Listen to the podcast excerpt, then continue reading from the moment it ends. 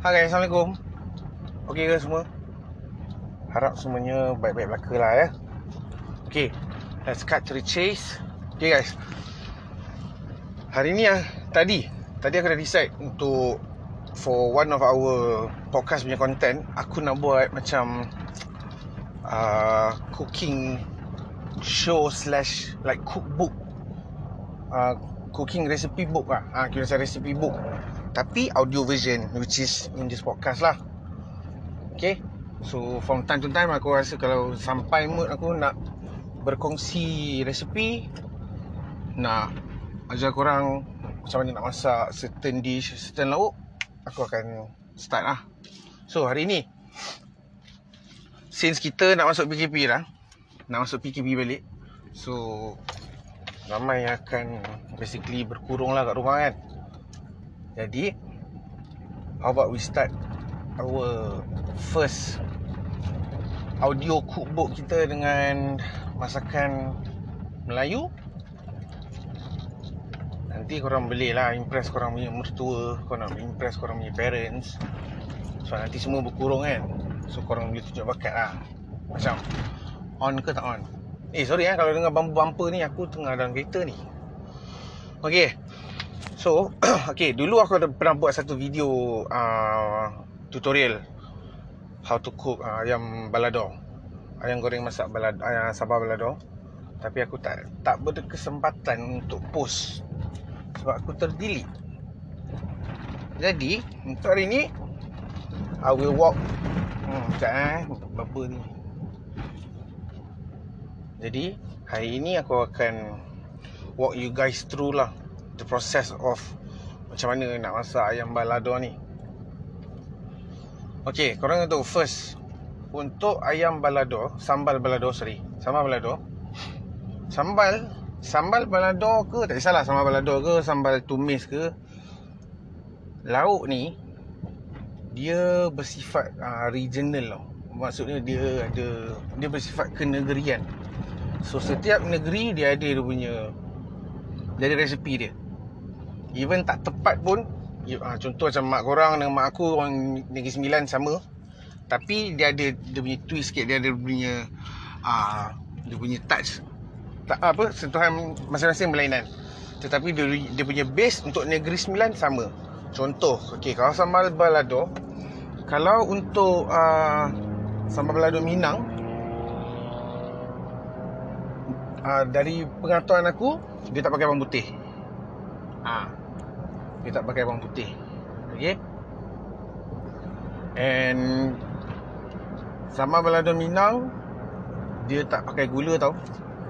Jarang orang Indonesia pakai, orang Minang pakai gula. So aku akan share korang resipi sambal balado Minang since mak aku orang Minang. So aku akan share korang lah. Okey, untuk sambal dia benda basic je. Bawang merah, cili merah, cili padi, tu je. Itu saja. Bawang untuk balancekan sambal tu, untuk bagi dia rasa manis je. So sambal tu dah naturally sweet lah sebab dia pakai bawang merah kan. Okey, kalau korang nak pakai bawang Holland ke, bawang merah ke, itu up to you guys. Korang kena experimental sikit when it comes to cooking ni tau. Pakai je, kalau korang nak pakai bawang merah, kau pakai bawang merah. Pakai bawang Holland, pakai bawang Holland. Sebab bawang merah ni dia kandungan asid, bukan kandungan asid lah, dia quite acidic daripada bawang Holland. Sebab tu jarang kita tengok orang buat salad ke, orang buat yang bawang-bawang yang diorang makan mentah, diorang pakai bawang merah. Selalu diorang pakai bawang Holland. Macam korang buat salad, selalu salad . Okay, alright. Untuk sambal dia okay, dia ada banyak method tau untuk masak sambal balado ni. Aku beritahu korang few methods and it's up to you guys. Okay, the classic way sama ada korang giling, which is aku tak tahu ada orang masih lagi menggiling cili ke tak sekarang ni, zaman sekarang ni.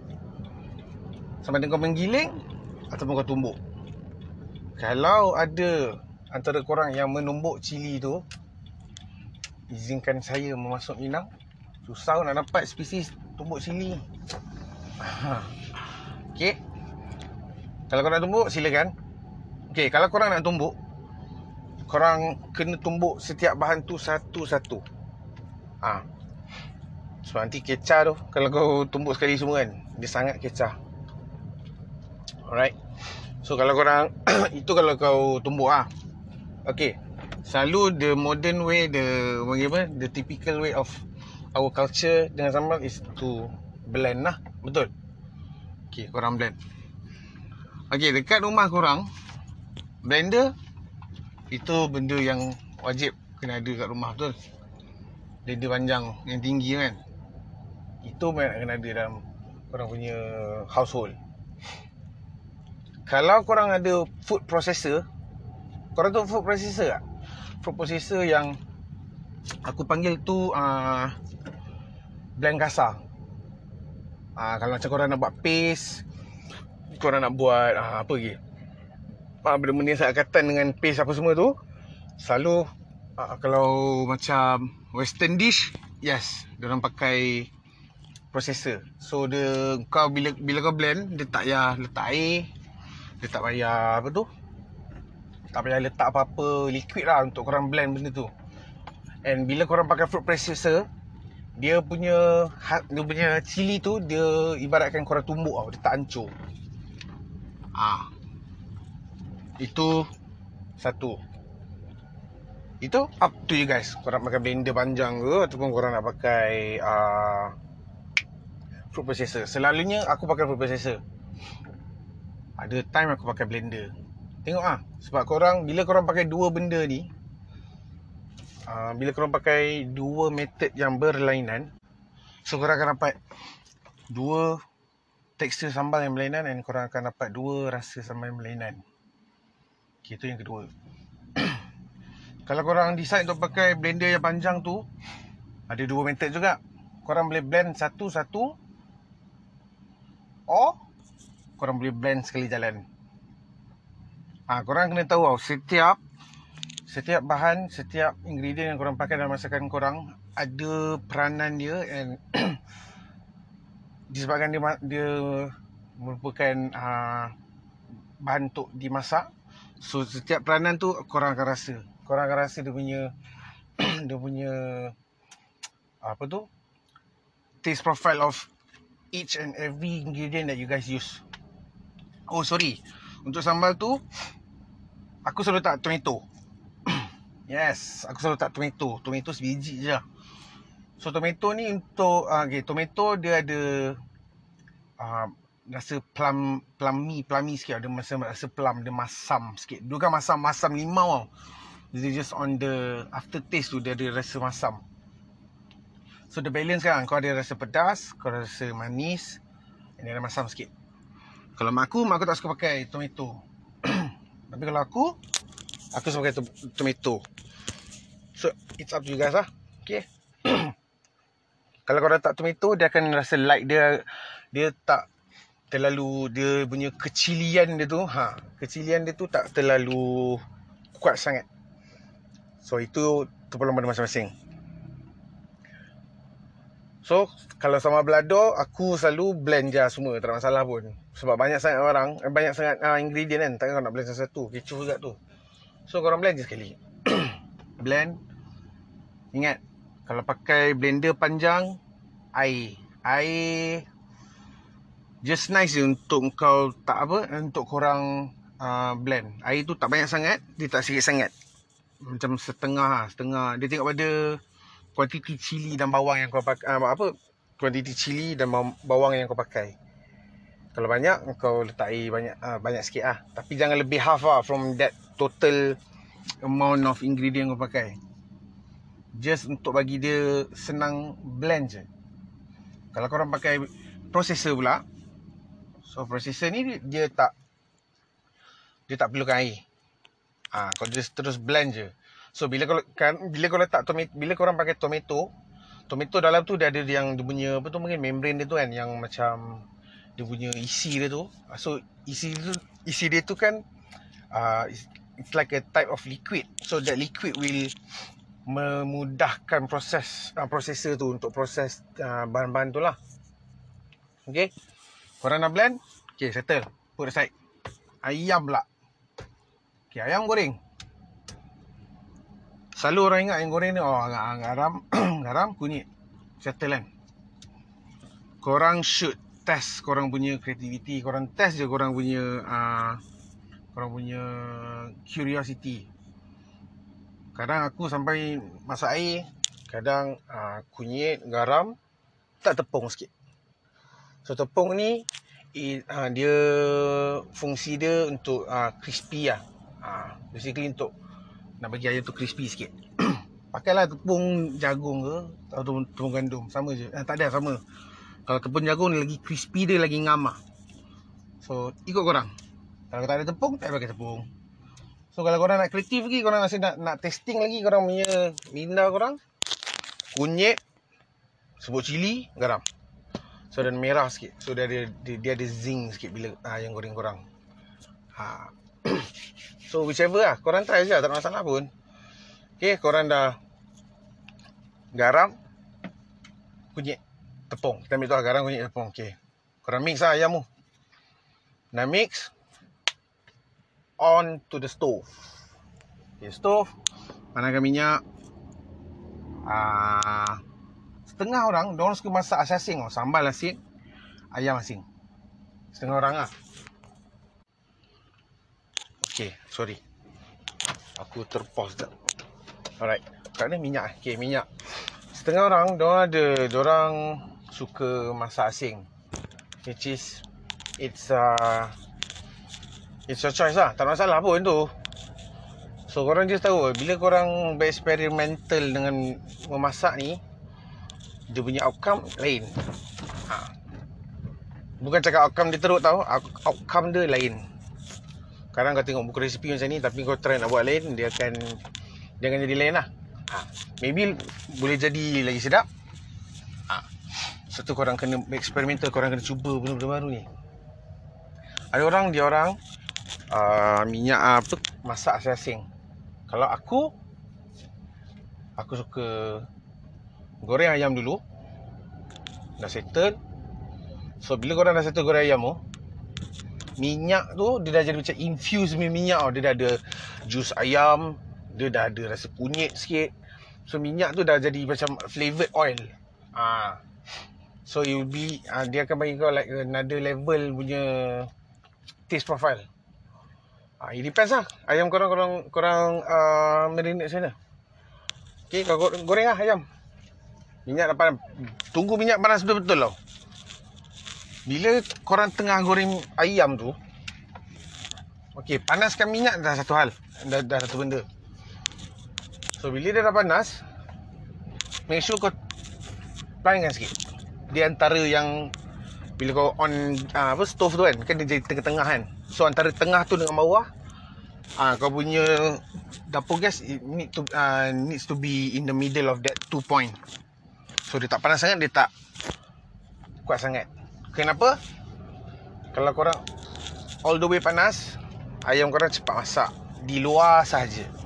Dalam confirm mentah, fail, mertua pangkar, mesti cakap belakang dalam grup ni. So benda tu kadang tu silly mistake lah. Aku pun dah buat kat benda tu first tu aku belajar masak kan. So pelan kan sikit, goreng ayam masuk. Okay, apa yang aku belajar dulu bila aku masak, chef aku ajar kan, Bila kau goreng ke, kau pan fry ke, kau sear ayam ke, always skin down first. Kulit belah bawah tu. So kalau letak kulit menghadap bawah. Okey. Letak ayam. Ingat, ayam bila dah tengah goreng, jangan kacau macam kau kacau bawang tumis ke, macam korang tengah tumis benda. Tumis bahan lain. Goreng ayam biar je dalam kuali tu dia masak semua. Biar je dia lepak dalam tu. So macam mana korang tu dia dah masak? Kalau korang tengok ayam yang bahagian isi bila dia dah masak kan, dia akan keluar macam ada lemak dia warna putih. So meaning it's going, dia akan, dia dah on the way nak kering tau. So lemak tu semua bila dah goreng dia dah evaporate lah, basically macam tu lah. So bila kau tengok putih tu dah keluar, so meaning kau dah boleh terbalikkan lah. Faham tak? And lagi satu, kau nak tengok, kau nak tengok sambal ayam tu dah boleh terbalikkan ataupun belum. Bila kau angkat ayam tu tak melekat dah. Kalau ayam tu dia still masih lagi dalam proses nak masak kan, bila kau nak terbalikkan, kulit dia melekat dekat kuali kau tau. So meaning dia still lagi berair, dia still lagi ada jus dalam tu. So dia punya proses menggoreng tu tak habis lagi. So dah settle, terbalikkan. Dia dah boleh dah boleh terbalikkan. Terbalikkan ayam. Sudah settle, angkat ayam, tapis, cuncun. Okey, sebelum korang masukkan cili, korang blend dia tu, tengok korang punya minyak tu tau. Minyak tu korang nak kena tengok. So kadang-kadang kita goreng ayam banyak minyak tu, faham? So kita nak deep fry kan. Macam nak deep fry kan. Kadang-kadang ada je orang dia dah goreng ayam, dia tak kurangkan minyak.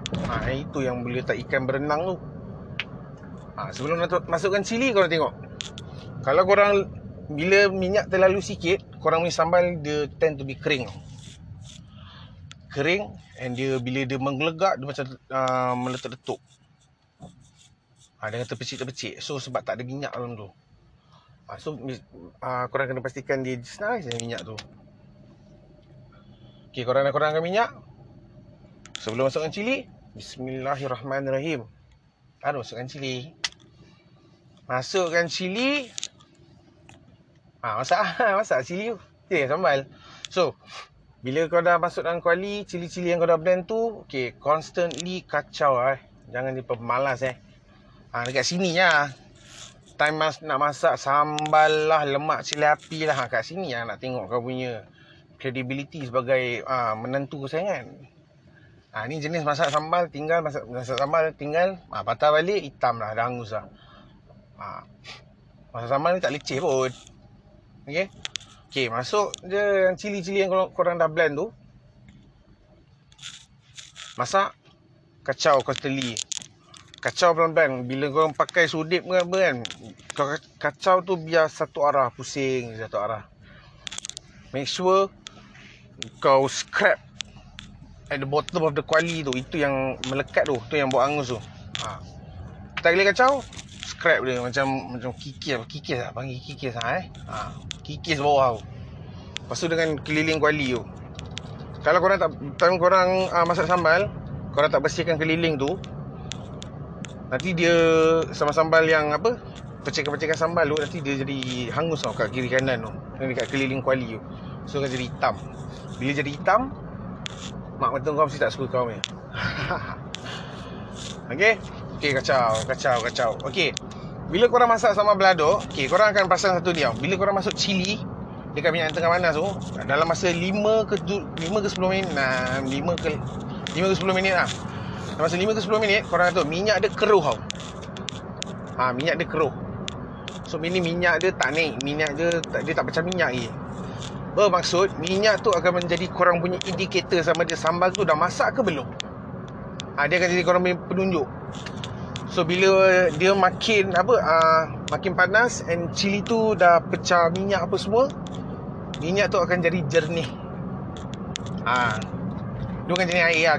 Meaning kau boleh nampak macam jernih lah. Basically minyak tu jernih. Okay. Kacau.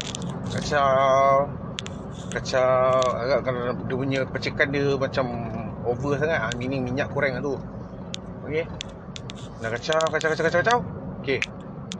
Seasoning time guys. Untuk sambal balado sama juga. Korang punya pilihan. Yang wajib garam. Aku tak malu nak cakap benda ni kan. Aku pakai je. Aku tak pakai Z, tapi aku pakai cube. Just dua-dua MSG, dua-dua apa, penambah rasa kan. Tapi bagi aku kalau korang pakai cube party kan, pakailah ayam ke, ikan bilis ke, mak aku dah biasakan kita orang dengan pakai cube pati ikan bilis. Sedap lah sebenarnya. Kau masak sambal untuk ayam tapi kau pakai korang pakai cube pati ikan bilis. Sedap tu. Sedap gila. Tapi kalau kau pakai je motor, pakai je lah, tak masalah pun. Restoran je tak buat benda tu. Kita orang pakai chicken stock. Padahal sama je semua. Okay. So korang season garam, korang punya MSG, korang punya penambah rasa, gula. Aku highly recommend jangan pakai gula untuk sambal balado lah. Kalau sambal tumis, yes, sambal tumis aku pakai cili pula, gula Melaka. Tak pakai gula putih. That is the only dish dekat rumah yang kita pakai gula tau. Inilah mak aku tak suka gula ni. Okay, sudah macam tu. Korang apa tu? Okay, dah garam. Korang punya penambah rasa. Asam keping guys. Asam keping. Aku tak pakai asam keping, tapi mak aku selalu ingat dengan aku. Tapi aku berbual tak dengar, aku berbual lupa. Alamak, asam keping habis. Tiap apa ada je bawa dapur tu. Asam keping kena sekeping ataupun dua keping lah yang kecil tu. Kenapa? Asam keping ni dia akan, sekali lagi dia akan membalancekan sambal tu lah. Korang akan dapat rasa masam. Sebab tomato tu bila kau dah blend semua kan, dia tak rasa sangat dia punya function tu. So orang akan letak asam keping. Dan asam keping tu dia akan membuat korang punya sambal tu bukan lambat basi. Kira contoh kalau masak sambal hari malam ni, besok petang dia dah start bau funky kan. So bila kau tak asam keping, dia lambat sikit. So benda-benda masam ni kan selalu dia prevent bacteria from grow kan. So pakai asam keping. Tak ada asam keping, kau letaklah asam jawa sikit je. Jangan banyak. Just nice je. Just kau rasa macam kau kena rasa lah.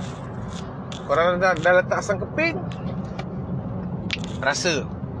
Always rasa guys. Selalu rasa. Tak boleh colik pakai jari. Aku selalu colik pakai jari je nak rasa kan. Ambil lah sudu, rasa pelan-pelan, tiup. Kau kena rasa. Itu kesilapan untuk seorang tukang masak.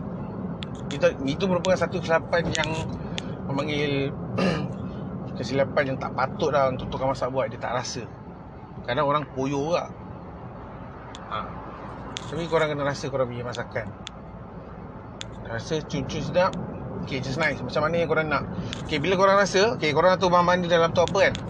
Bila kau rasa, kau kena rasa pedas. Ada rasa manis dia from the bawang. Ada rasa masam dia. And kau boleh tahu bila makanan tu tawar tau sebenarnya. Sebab kita dah subconsciously, kita dah register kita punya taste buds kita punya diri rasa. Dia rasa kita dah register dalam otak kita. So sambal ni sepatutnya rasa macam ni. Kalau ada masin, kau akan rasa masin. Kalau rasa tawar, kau akan rasa tawar. Kau tahu benda tu tawar. So rasa, always rasa. Nak pula buka dengan family pula kan. Family duduk belah pula ada. Tak rasa, bahaya bos. Jangan main gila. Nak masak sambal, tutup api. Sorry, kau dah season apa semua kan. Dah apa, dah letak perasa semua. Kecil api, kacau. Sampailah kata minyak dah jadi jernih. And minyak yang ada dalam kuali tu, dia dah start naik ke permukaan sambal tu. So meaning sambal korang dah tenggelam lah. So atas tu bukan cili dah kau nampak. The first thing korang nampak is minyak. Sambal is bawah minyak tu. So bila dia dah pecah, selalu kata bagi minyak naik kan. That is minyak naik. So settle sambal. Okay, dia ada tips satu tau. Tak kisahlah korang goreng apa pun, kalau gorengan korang tu crispy, korang jangan letak ayam korang.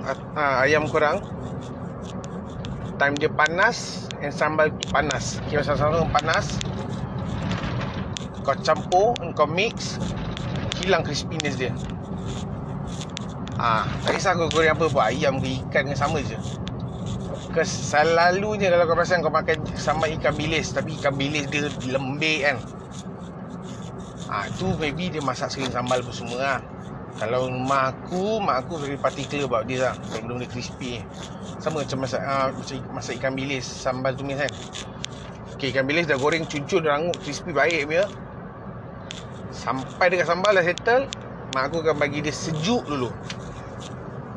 Yes, bagi dia sejuk, bagi dah tak ada haba dalam dua-dua gradient tu. Barulah korang mix, tanpa korang buka minyak. Tanpa korang buka api. It's important for you to mix, so korang dapat on the last touch kan, untuk sentuhan terakhir tu. Ayam punya jus tu boleh campur sekali dengan sambal tu. So you get like the ultimate taste of sambal balado lah. So sampai tahap okay. Sorry Silap abang fokus kat jalan ni. Ada orang buat dah settle sambal lado ayam sudah campur kan. Dia akan ambil bawang Holland. Dia potong bentuk ring bulat-bulat kan. So nanti dah settle semua, korang tutup api, dah campur sambal dengan ayam. Kan dia tengah berhaba lagi kan. Dia tengah panas lagi kan sambal tu. Tanpa korang buka api, masukkan bawang yang korang potong bulat-bulat tu. Kacau. So dia akan layur. Bawang tu akan layur, meaning dia dah disebabkan haba daripada sambal ayam tu. So dia bawang tu daripada dia macam keras, dia akan jadi lembut. Meaning dia dah start masak dalam tu lah. Just kacau je. And the second thing is, korang akan dapat the ultimate balance of the sambal lah. So sebab bawang manis kan. Kacau. Bila dah kacau, kau keluar dari dapur, tengok sebelah pintu dapur tu ada periuk nasi kan. Kata nasi dah masak belum. Kalau dah masak, lauk salin dalam tempat lauk.